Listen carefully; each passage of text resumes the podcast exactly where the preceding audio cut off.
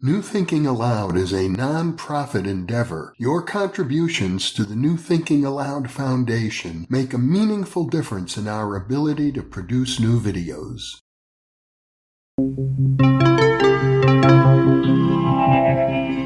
Thinking Allowed. Conversations on the leading edge of knowledge and discovery with psychologist Jeffrey Mishlove.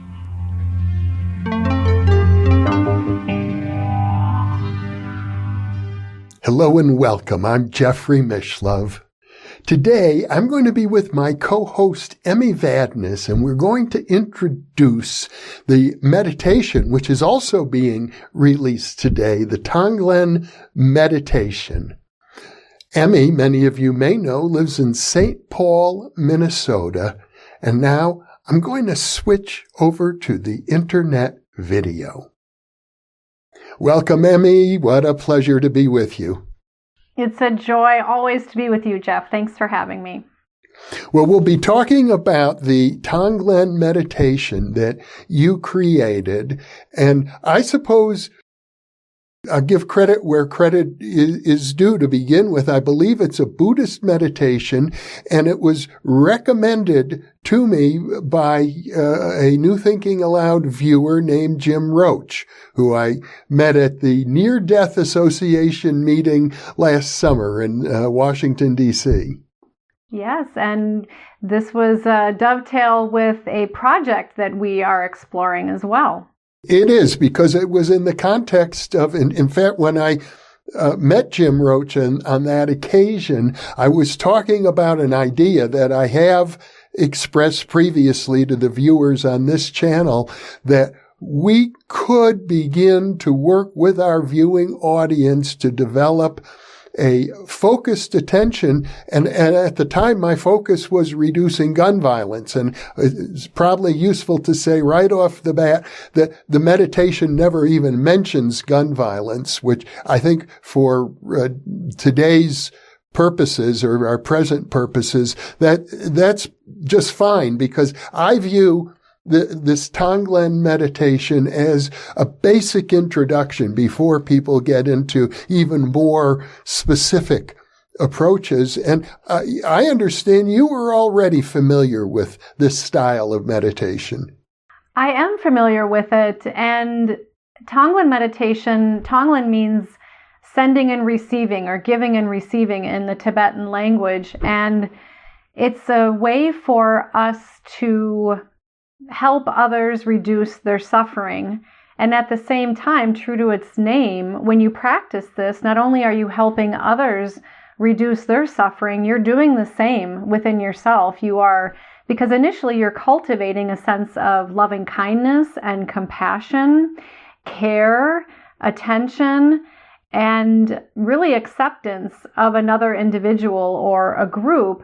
And the way that I designed this particular meditation is is that you do that with yourself first so that you can get some practice because Jeff most people in my experience and I and I have definitely been in this camp and it's it's um, improved tremendously in the last few years but most people have a very difficult time being present with themselves without judging themselves or being harsh or critical. And we need some of that because we we want to strive to be better people in in most cases. But a lot of times people are feeling shame or guilt from maybe some past unresolved trauma or grief or um, a way they view themselves. And so i began this where people can first turn toward themselves with a compassionate heart and then get a feel for that to then in turn do that with others. That's so important. I know for a long time, uh, going back to the early in presence monologues, I have been encouraging people to practice the art of loving themselves unconditionally, which means no matter what anybody else ever said, did, or felt, or thought with regard to you. And no matter how you say, speak, feel, think, or, or act with regard to yourself.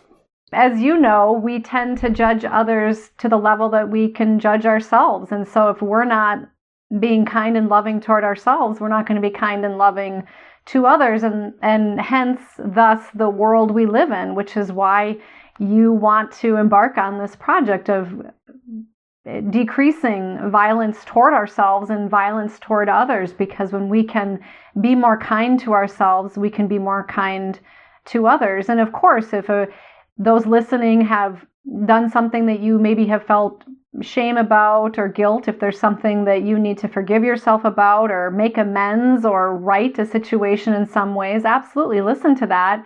It doesn't necessarily mean that you always accept everything you did per se, although that can come in time, but to accept your feelings and emotions about yourself in the context of those situations. And then over time, you can be gentler with yourself. And I, I think that's how we've gotten into this place with uh, negativity, um, being unkind, and all the way to violence is because people can feel very separate and alone. And I, I do think that love and compassion may be the most unifying aspect of our consciousness.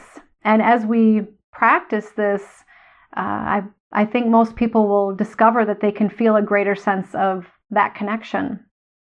And then the meditation goes on after one has uh, established a, a peaceful inner center, a loving, compassionate sense of oneself. It goes on to incorporate mentally the the pain of the world or the pain of another person. And I know for some people they may not feel ready to do that. For some people, this may be a step too far. And, and I think I would encourage any viewer who feels that way that you're, you're not ready to, even in a meditative practice, try to heal the pain uh, uh, that's outside of yourself, then don't. Listen to your intuition and wait until another day. Right. So in the meditation, it's, uh, initially cultivating that sense of loving kindness, then directing it toward yourself, and then selecting, if you wish, someone else, a person, a group, a community, or maybe all beings everywhere, and select whomever you'd like to focus on. And you can send healing energy toward them, or you can bring their suffering into you. Um, and that's why it's good to have done those other phases initially so that you feel that you are in the state to really transmute that suffering to allow it to dissipate so that it's you're not really bringing it into yourself and that you will stay there. You're being a catalyst for it to transform and into that you know moving from suffering to compassion really. And that's the key. And it seems to me when enough people begin to engage in such a practice, the world can change. Absolutely. And it's interesting because when I first started learning energy healing, we were taught to, to keep your aura separate from other people's auras or energy fields and to be really careful that you didn't take in any of their quote negativity. However, I think that you know this, Jeff, better or just as much as you know other people who've been in this field as you have for so many years that we're all really feeling each other all the time, but we may not fully recognize it. And, you know, that's a, it's an interesting question of what's mine and what's somebody else's, really, because we all are interconnected. And so by assisting others, we are helping others, but we're also helping ourselves in the same process. That's the essence, I think, of the meditation practice. So, Jeff, you have listened to it with me today. How was it for you listening to that meditation? Well, frankly, it was wonderful. You did a fabulous job creating the meditation, but the experience of it for me was uh, exactly what I was aiming for in being able to offer it to our viewers. And actually, my feeling is I would like our viewers, those who are interested, to practice it on a regular basis. I consider it a foundational exercise. And I'm pretty sure that the more that people practice this Tonglen meditation, the, the more they will be able to experience compassion for themselves, unconditional love for themselves, and the more they'll be able to function as, as a healer of the world. Mm, I love that. Well, I believe you're a healer of the world, Jeff, and I know, having listened to your in presence monologues and the various presentations you've given over time, that you have been practicing this on your own.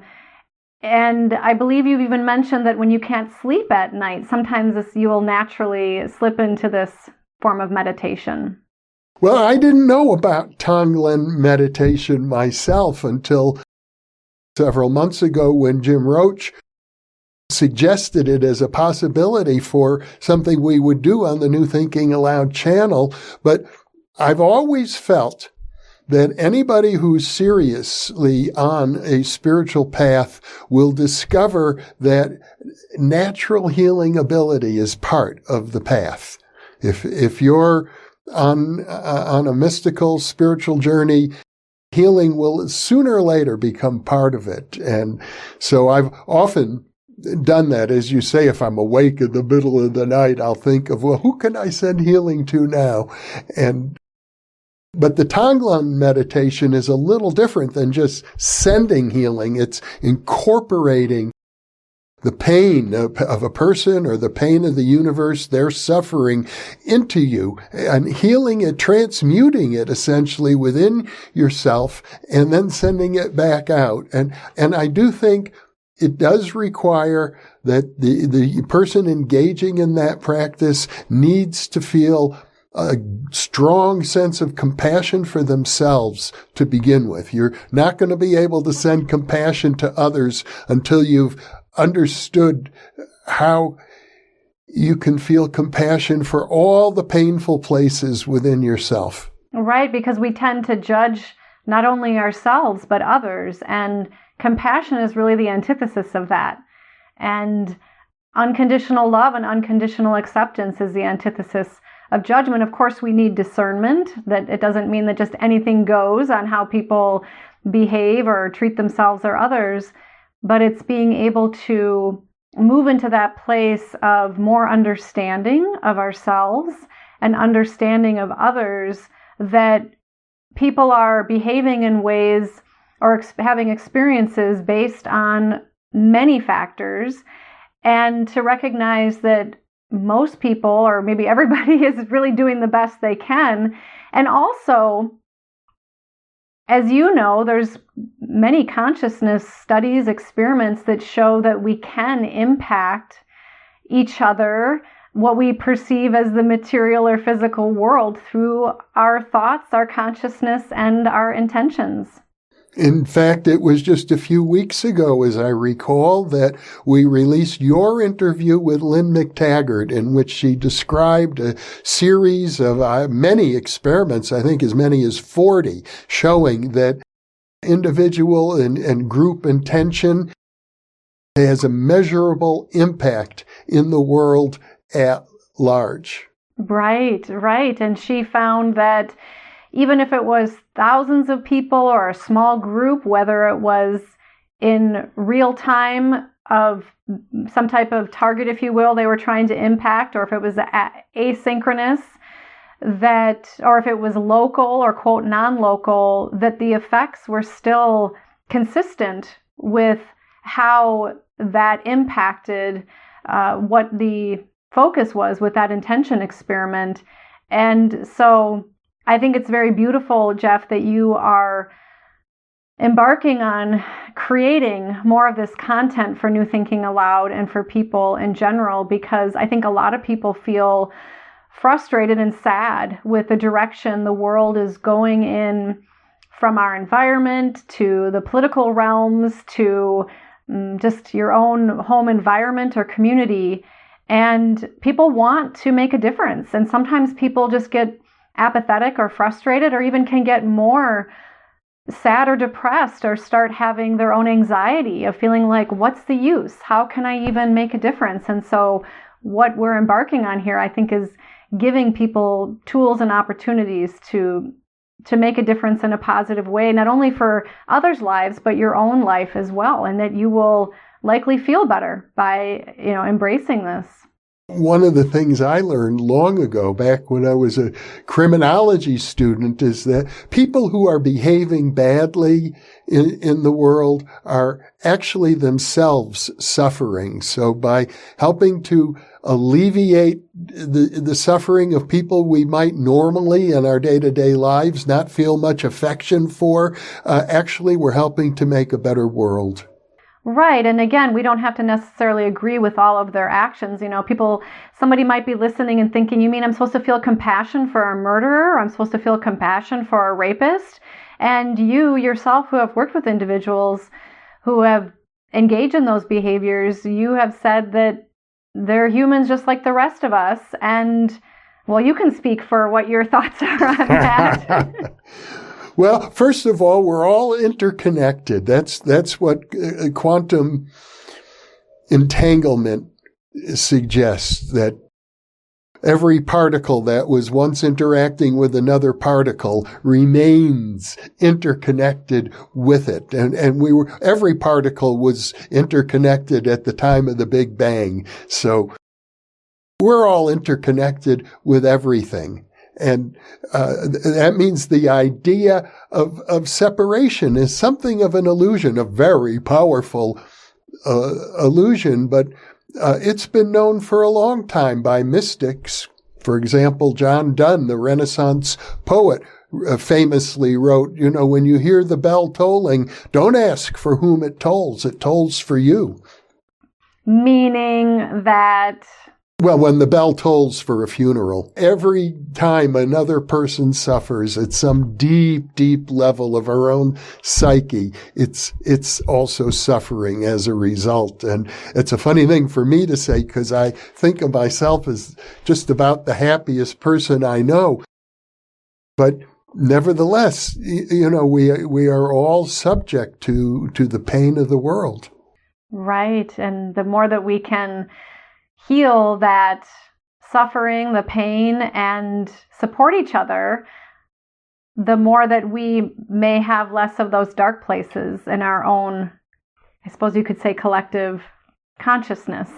The reason, ultimately, the reason that we're releasing the Tonglen meditation video which will be released today and that we're talking about it now is because I hope that from our large viewing audience, 100, over 155,000 subscribers at, at this point, we will develop a, a core of people who are ready, willing, and able to engage in this practice with the intention of helping on many, many levels, but eventually we'll be looking at gun violence specifically to heal the world. Beautiful. I am so grateful to embark on this journey with you, Jeff, and everybody who will be partaking with these beautiful efforts. Emmy, thank you so much for working with me to create the video and, and for all the many, many things you do for the New Thinking Allowed channel. You are uh, an indispensable part of what we do. My pleasure, Jeff. And I am so grateful to be aligned with you and thank you for bringing out the best in me as well. And for those of you who are listening or viewing this conversation, thank you for being with us because you are the reason that we are here.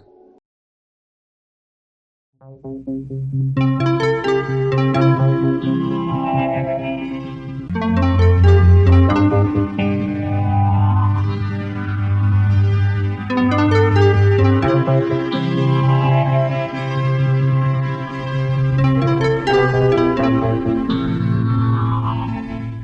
imagine that by now many of you already realize that in conjunction with White Crow Books, we've just launched the new Thinking Allowed Dialogues book imprint, and our first title is Is There Life After Death?